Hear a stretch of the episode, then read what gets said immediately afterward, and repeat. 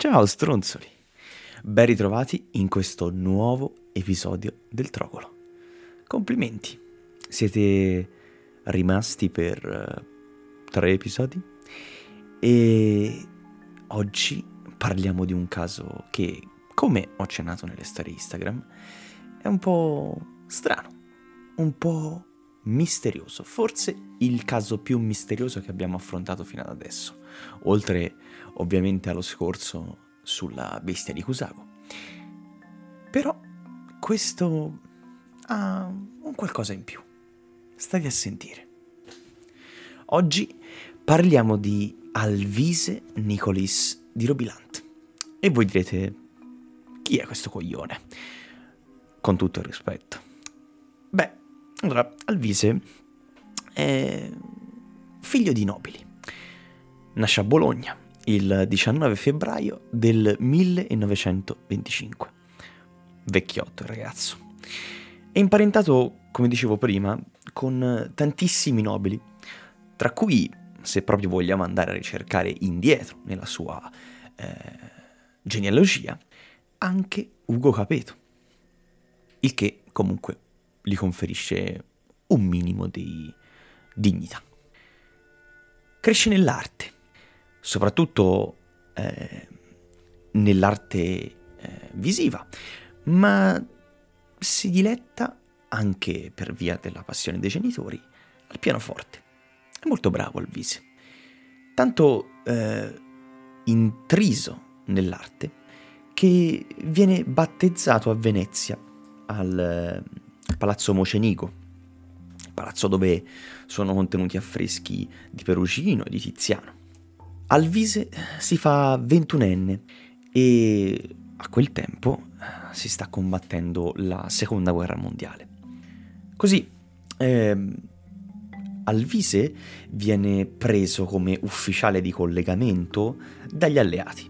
Si ritrova nelle file della guerra a dover tradurre eh, per gli italiani ciò che dicevano gli americani, tant'è che Alvise possiede un inglese perfetto ed è per questo che è stato preso in questo ruolo. Talmente perfetto in suo inglese che la sua prima fidanzatina, eh, che poi eh, diventerà sua moglie, è una modella americana che gli dà tre figli, ma il matrimonio non è una cosa d'Alvise. Lui è un playboy, è uno stronzacchione. Nel periodo immediatamente successivo alla guerra, Alvise ehm, vuole rimanere nell'ambiente anglosassone, tant'è che eh, viene nominato amministratore delegato della Sotheby's. La Sotheby's, dovete sapere amici, era un'azienda di aste eh, di tipo eh, artistico che... Eh, aveva sede a Firenze, ma era londinese. In quel periodo Alvise ha il suo picco massimo, sia a livello di eh, donne, perché come dicevamo prima è un assoluto playboy, senza nulla da invidiare a Marlon Brando, a Brad Pitt, tutti questi personaggi amabili. Alvise è un figo. E oltre alle tante donne eh, gli va molto bene anche il lavoro, ma dopo pochi anni lo perde. Negli anni successivi alla nostra storia ehm, Alvise si dedica a qualche compravendita di antiquariato da delle sue amiche fiorentine, ma comunque poca roba amici, non, ehm, non riesce a raggiungere il picco che aveva raggiunto negli anni precedenti, e da qui comincia ad avere un po' di problemi economici. Problemi economici che Alvise vuole un attimino mettere a posto, tant'è che tra le varie cose si dedica anche a scrivere un libro sulla propria trisnonna per tirare su qualche soldo. Trisnonna che, eh, come abbiamo detto prima, era una delle eh, dei pilastri della sua famiglia in termini nobiliari, quindi una, se non la eh, persona che gli aveva conferito il titolo di conte. Brrr, brrr. Fa freddo, amici. Fa freddo perché è mercoledì quindici gennaio del millenovecentonovantasette. Abbiamo fatto un salto in avanti rispetto a quello di cui parlavamo prima.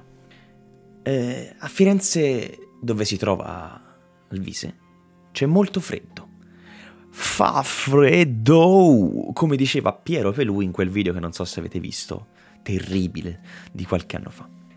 Sono le venti e è tutto deserto, completamente deserto.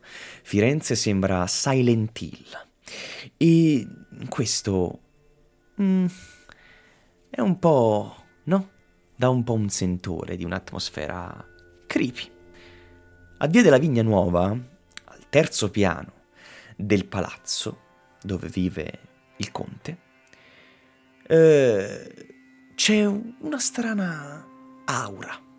Il conte, eh, ormai settantaduenne, detto dagli amici portati molto bene, suona il piano. E quella sarà l'ultima cosa che farà. Salto temporale. Siamo al giorno dopo. Sono le sedici e quarantacinque più o meno. E Rosa Ingrisei, la portinaia del palazzo del conte, sta per salire le scale per andare a fare le pulizie nella casa del conte. Lo faceva sempre, lo faceva una o due volte a settimana. Quando l'Ingrisei arriva sul pianerottolo del conte, trova la porta non chiusa a chiave, ma appoggiata, eh, un po' come quando ce la tiriamo dietro, no? Amici, la porta. Voi uscite da, da casa, la, vi tirate dietro la porta, ma non la chiudete a chiave. Nulla di strano, perché effettivamente da quello che dice l'Ingrisei il conte lo faceva molto spesso, quindi non si insospettisce, non si preoccupa. Però nota subito, appena entra, una, un particolare un po' strano. Tutte le luci di casa sono accese e è strano. Altra cosa strana è che per terra, vicino alla porta, la Ingrisei trova eh, la sciarpa del conte, una sciarpa pregiata di cashmere. Il conte non la lascerebbe mai eh, appoggiata in terra nel sudicio. La Ingrisei fa qualche passo in avanti, arriva in salotto, dove finalmente trova il conte, ma lo trova come non avrebbe voluto trovarlo probabilmente, amici. Il conte è a terra, è apparentemente morto, è coperto da una trapunta o un, un copriletto, la, la Ingrisei non riesce bene a capire. Il sangue è ovunque. È vicino alla testa del conte, eh, ma soprattutto eh, sui muri e sui quadri della stanza. A questo punto la Ingrisei scappa e va a cercare aiuto. Questo ovviamente, amici, è una reazione più che normale. Probabilmente l'avremmo avuta tutti in quella situazione. I primi ad arrivare sul luogo sono i Caramba, che eh, sono appunto chiamati dalla Ingrisei. Eh, decretano in tempo di poco che il conte è stato ucciso da dieci bastonate in testa. Ma è strano perché eh, il bastone deve essere stato portato da fuori, non eh, manca nulla dalla casa e eh, un bastone non è un'arma facile da nascondere, ma mh, nel dettaglio, il primo colpo è stato tirato dritto per dritto dall'alto verso il basso eh, in testa al conte, che dopo il primo colpo si è coperto con, eh, con l'avambraccio, eh, cercando, no, appunto di pararsi dal, dai, dai successivi colpi.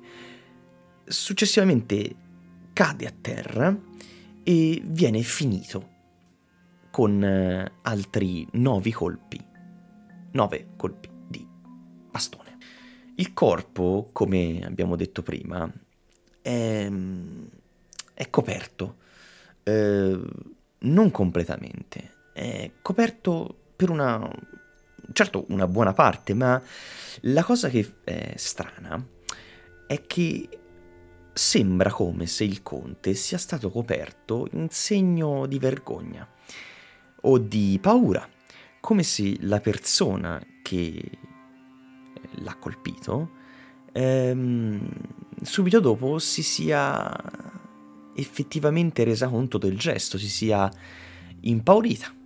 E questa mh, è una cosa molto probabile, eh, stando alla ricostruzione dei fatti.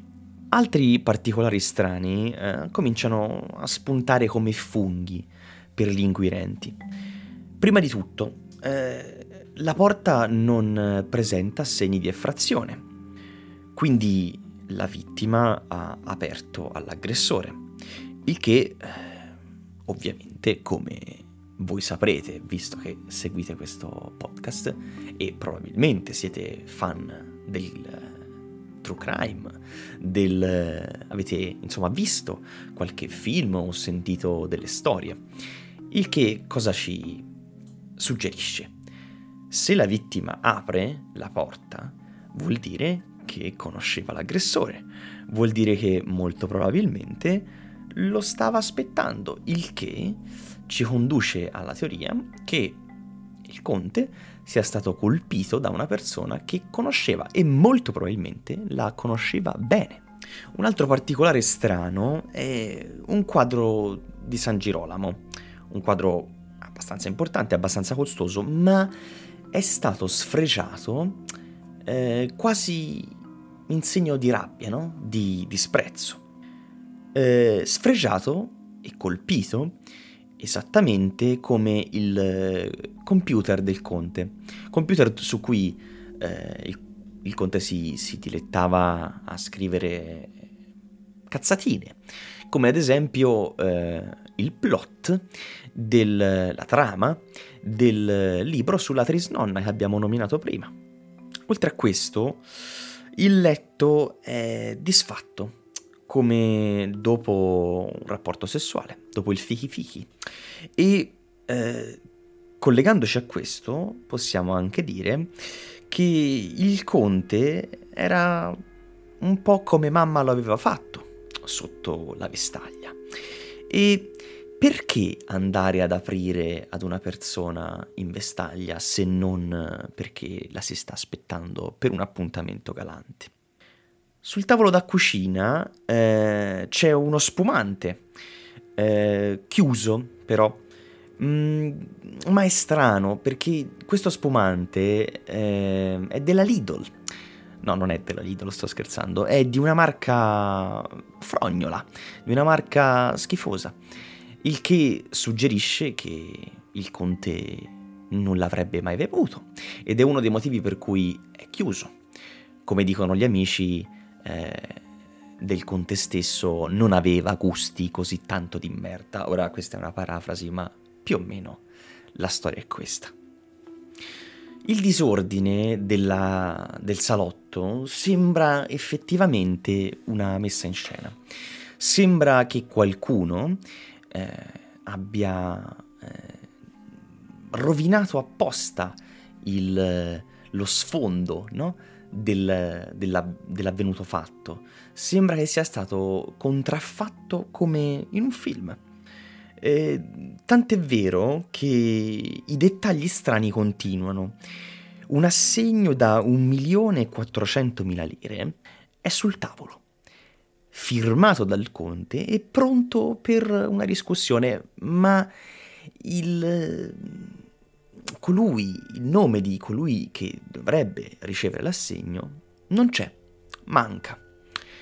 Eh, degli agenti trovano inoltre uno straccio insanguinato nel gabinetto e quattro dita eh, insanguinate stampate sulla tenda del, del salotto che eh, appunto eh, dava sulla finestra centrale dell'appartamento.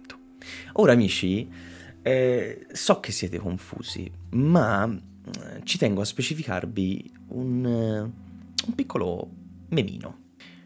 Tutta questa storia, senza che io continui, non vi ricorda qualcosa che forse avete letto alle superiori, alle medie, eh, successivamente, a me ricorda tantissimo I delitti della Rue Morgue, una storia di Sherlock Holmes, no? Eh, la storia dove uno scimmione si arrampica su un palazzo invalicabile per un uomo, compie un delitto quasi perfetto e poi svanisce nel nulla. Ecco, questo ha, secondo me, a mio parere, eh, molto in, in comune con l'omicidio di, del conte. E mh, dettagli simili si aggiungeranno anche dopo. La storia è complessa, di conseguenza ehm, gli inquirenti decidono di sguinzagliare due personaggi importanti della nostra storia: il colonnello Mariano Angioni e il sostituto procuratore Luciana Singlitico. La loro prima teoria, eh, come probabilmente avrete intuito, è un furto andato male. Ovviamente una delle storie più classiche eh, quando si tratta di omicidi di questo tipo. Ma è strano, perché come abbiamo detto prima, eh, come vi ho accennato, non manca nulla dall'appartamento, eh, è tutto disordinato ma ordinato allo stesso tempo. Inoltre ehm, il conte, per i problemi finanziari che abbiamo accennato prima, non è ricco, è un flexer anche lui, come quasi tutti i nobili, fra molti virgolette, del tempo. Fa finta di essere ricco, ma un, un ladruncolo che riceve una soffiata, a meno che non sia proprio un coglione, lo sa che quella non è una pista buona, lo sa che non è una buona idea andare a rubare in casa del conte, anche perché di oggetti di valore eh, relativo ne ha pochi. Ah sì, qualche oggetto di valore importante, ma non sarebbe possibile rubarlo per poi non essere scoperto. Una delle teorie potrebbe essere però che sia effettivamente un furto, ma che eh, il ladro o i ladri eh, siano stati alla ricerca di effettivamente qualcosa di particolare, perché non sono particolarmente rovesciati gli interni dei cassetti, non è mh, tutto così scompigliato. E potrebbe essere che eh, il conte, colto effettivamente di sorpresa, ancora sveglio, sia stato semplicemente ucciso. Però anche qui è strano, perché non ci sono segni di lotta nell'appartamento, e quindi eh, tranne una, una piccola lampada rovesciata in salotto, ma non è un segno di lotta, è tutto troppo strano. E soprattutto, come abbiamo detto prima, l'arma del delitto non c'è e non manca nulla in casa. Un altro dettaglio eh, importante, amici, su cui mi voglio soffermare, perché secondo me è probabilmente uno dei deus ex machina della storia, è il fatto che la sera in cui è morto il conte doveva ritrovarsi alle venti e trenta più o meno ad una cena, una cena importante, la cena del Circolo dell'Unione dei Nobili Fiorentini, in cui lui doveva presenziare per la presentazione dei nuovi membri. Ma mh, c'è qualcosa di strano. Alle diciannove e trenta eh, il conte viene sentito suonare dalla cugina che stava nello stesso palazzo, e però la cugina lo sente suonare male, ed è strano perché, come abbiamo detto prima, Alvise è nato quasi eh, suonando il piano. E perché suonava così male? Forse non era lui a suonare? Alle ventuno e trenta il conte telefona a un altro cugino Eh, per chiedergli di andargli a prendere una foto della trisnonna che gli serviva per eh, un capitolo del suo libro. Ma che senso ha?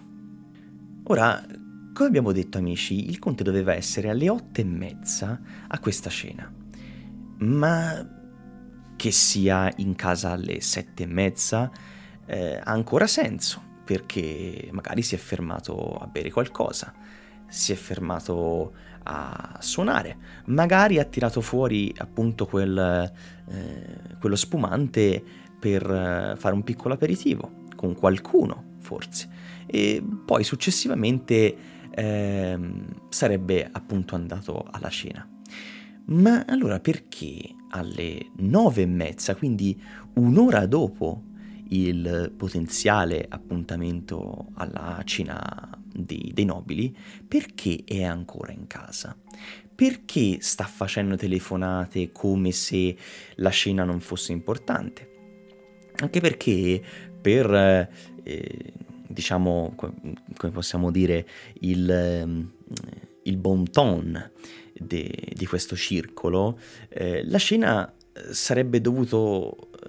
sarebbe dovuta essere annullata alle dodici e trenta del giorno stesso, se proprio il conte non fosse voluto andare. Quindi il conte fino al il giorno stesso inoltrato aveva intenzione di andare alla cena, e allora perché non c'era andato?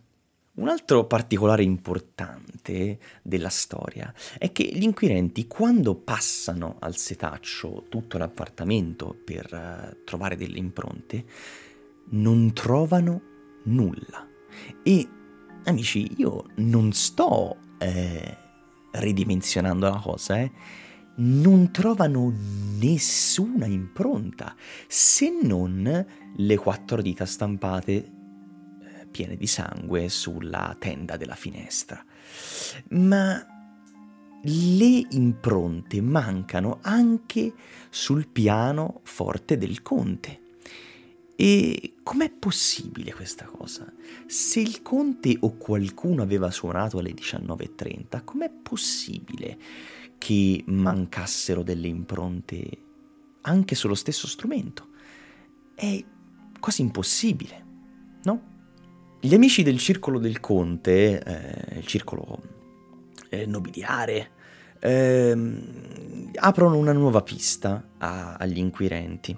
Questa nuova pista è quella che riguarda l'antiquariato clandestino, secondo cui eh, appunto eh, qualche amico eh, professava che il, il conte fosse invischiato in qualche affare losco della compravendita di oggetti d'antiquariato. Vengono interrogati quindi eh, gli amici di quel settore del conte, ma anche qui, amici, non torna qualcosa, perché il conte si amava l'antiquariato, si era un appassionato, ne gestiva dei pezzi, ma non erano cose importanti. Il conte non poteva avere qualcosa di scottante, un pezzo scottante in casa, no? Magari arriva qualcuno, un acquirente, non si mettono d'accordo sul prezzo, o si mettono d'accordo sul prezzo, il conte firma l'assegno da un milione e quattrocentomila lire, scoppia una lite e il conte viene ucciso. Ma, ripeto, è strano, il conte non aveva nulla di effettivamente così tanto importante in casa, e soprattutto per quale motivo sarebbe andato ad aprire, come abbiamo detto prima, in vestaglia, nudo, a, ad un, un denestraneo, un ricettatore, no? È troppo strano. L'antiquario Gianfranco Luzzetti, conoscente del conte, eh, ai microfoni di eh, Lucarelli in eh, Blu notte parla di eh, questo rapporto che aveva con il conte, no? Di conoscenza, e che però fosse certo al cento per cento che Alvise non fosse invischiato in nessun eh, giro particolare, eh, nessuna pista clandestina, diciamo. L'ennesima pista, perseguita pedisseguamente dagli inquirenti, è eh, purtroppo, amici, non per essere eh, razzisti, perché non lo sono assolutamente, riporto solo i fatti, è la pista omosessuale, perché, e ora vi andrò a spiegare, in quel periodo, quindi nella metà degli anni novanta, c'era appena stata l'ondata del eh, AIDS, eccetera eccetera, E um, i circoli nobiliari, i circoli di ricchi, erano rinomati per appunto essere ambienti dove i ricconi intraprendevano relazioni eh, sessuali con eh, dei ragazzi omosessuali.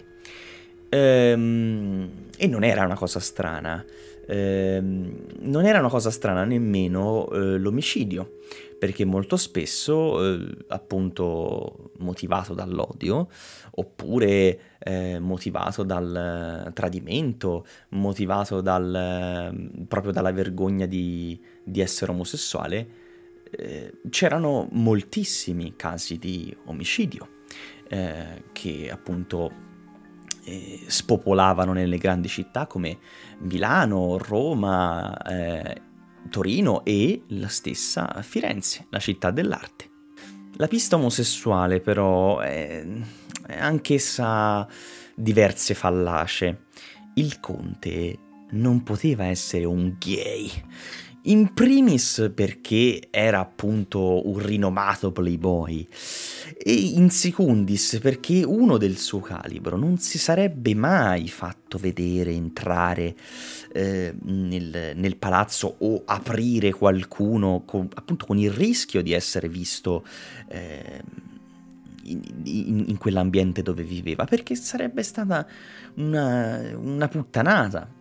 Cioè, capite, ehm, non avrebbe avuto senso e logica.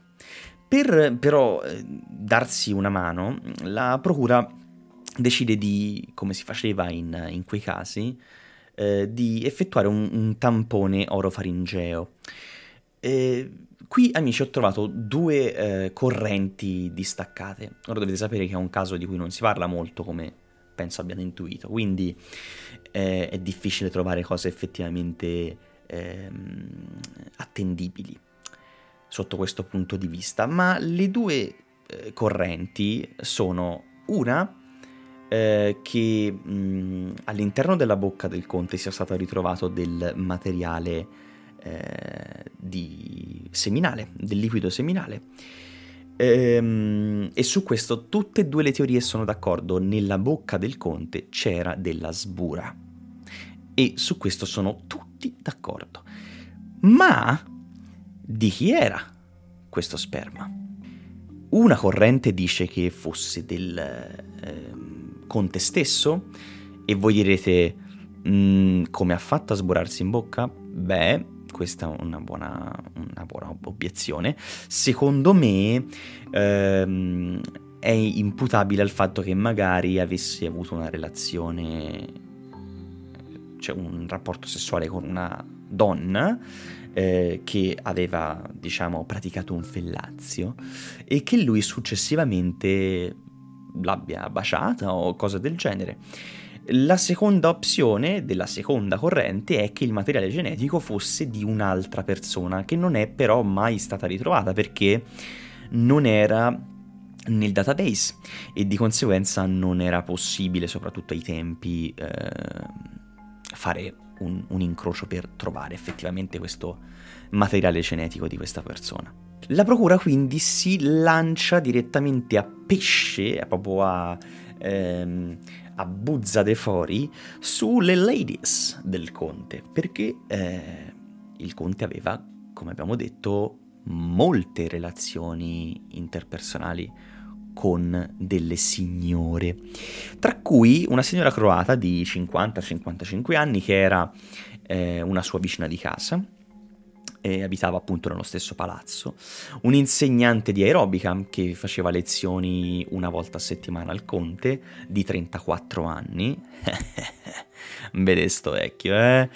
E la sua ex, fondamentalmente, la sua fidanzata ufficiale eh, ultima, la principessa Livia Colonna di Stigliano, che eh, però, come le altre due, aveva un alibi molto forte. La principessa, per esempio, eh, stava facendo un trasloco, quindi non aveva molto senso anche questa pista. In conclusione, amici, eh, un omicidio a freddo. Il conte è stato freddato da dieci bastonate nel cervello.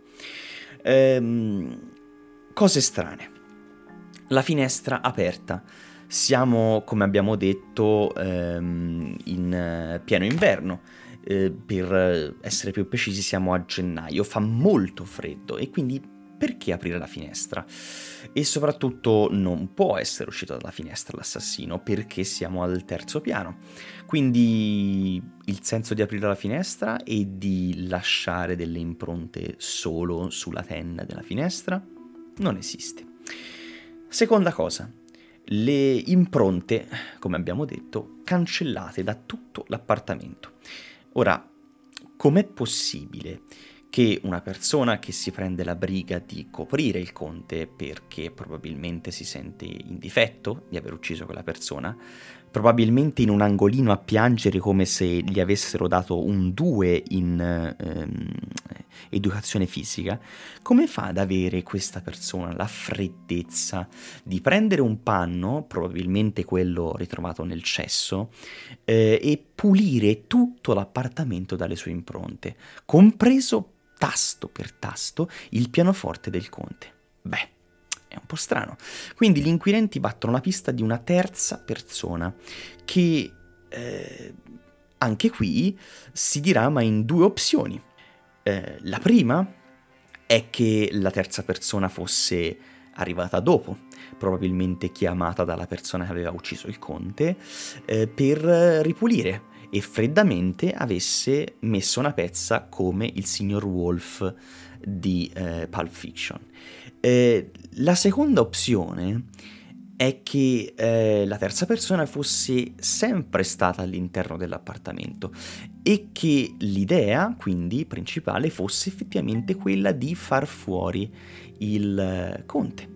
Le opzioni quindi rimangono eh, l'opzione del ladro, quella meno probabile, perché mm, non avrebbe senso, come abbiamo detto, un ladro eh, anche se inesperto non si prenderebbe un così tanto rischio e soprattutto non sarebbe in grado di ripulire tutto l'appartamento dalle sue impronte. La pista omosessuale, una delle più probabili, probabilmente, eh, anche perché appunto abbiamo visto com'era in quel tempo l'andazzo delle cose. La pista dell'antiquariato, anche questa molto probabile, eh, anche se smentita dai eh, colleghi, amici. La pista della relazione con una donna. Eh, il conte era un playboy, probabilmente ha litigato con una donna ed è finita male. Detto questo, eh, non lo sapremo mai, perché amici, il caso non è mai stato risolto. Un omicidio perfetto, eh, incredibilmente pulito e nella sua unicità straordinario. Ora però voglio soffermarmi su un'altra pista che propongo io invece, e voi ditemi se pensate che possa essere eh, plausibile o meno. Un'altra pista, secondo me, plausibile è quella del famoso Circolo dei Nobili Fiorentini. Beh, è strano che solo loro quasi si siano offerti per rilasciare eh, interviste, per eh, dare la propria idea sul caso stesso. Mm, è un pochetto sospetto, secondo me, tutta questa storia, ma la cosa principale che rende questo caso veramente incredibile ai miei occhi, eh, per la sua appunto unicità, di tralasciando il fatto che non è mai stato risolto, che non è questo l'importante, l'importante appunto è la peculiarità del fatto che la scena del crimine era assolutamente pulita, non c'era un indizio che conducesse a qualcuno di effettivamente incolpabile. Amici, voi che cosa ne pensate di questo caso? E soprattutto, come pensate che tutta questa storia, eh, tutta questa situazione, le varie teorie, ehm, si sarebbe evoluta se l'omicidio fosse stato commesso oggi? Secondo me nella stessa maniera più o meno, però magari no, magari eh, la famiglia della vittima avrebbe avuto giustizia. Non lo sapremo mai. E dopo questa puntata, che è stata tostissima da registrare, ragazzi, tostissima da scrivere, ma mi ha fatto molto piacere perché vedo che il podcast sta andando bene, vi piace, spero. Ehm, ci vediamo alla prossima puntata, che devo ancora decidere su chi sarà, ma probabilmente sarà qualcuno di interessante. Ciao amici, ci vediamo alla prossima.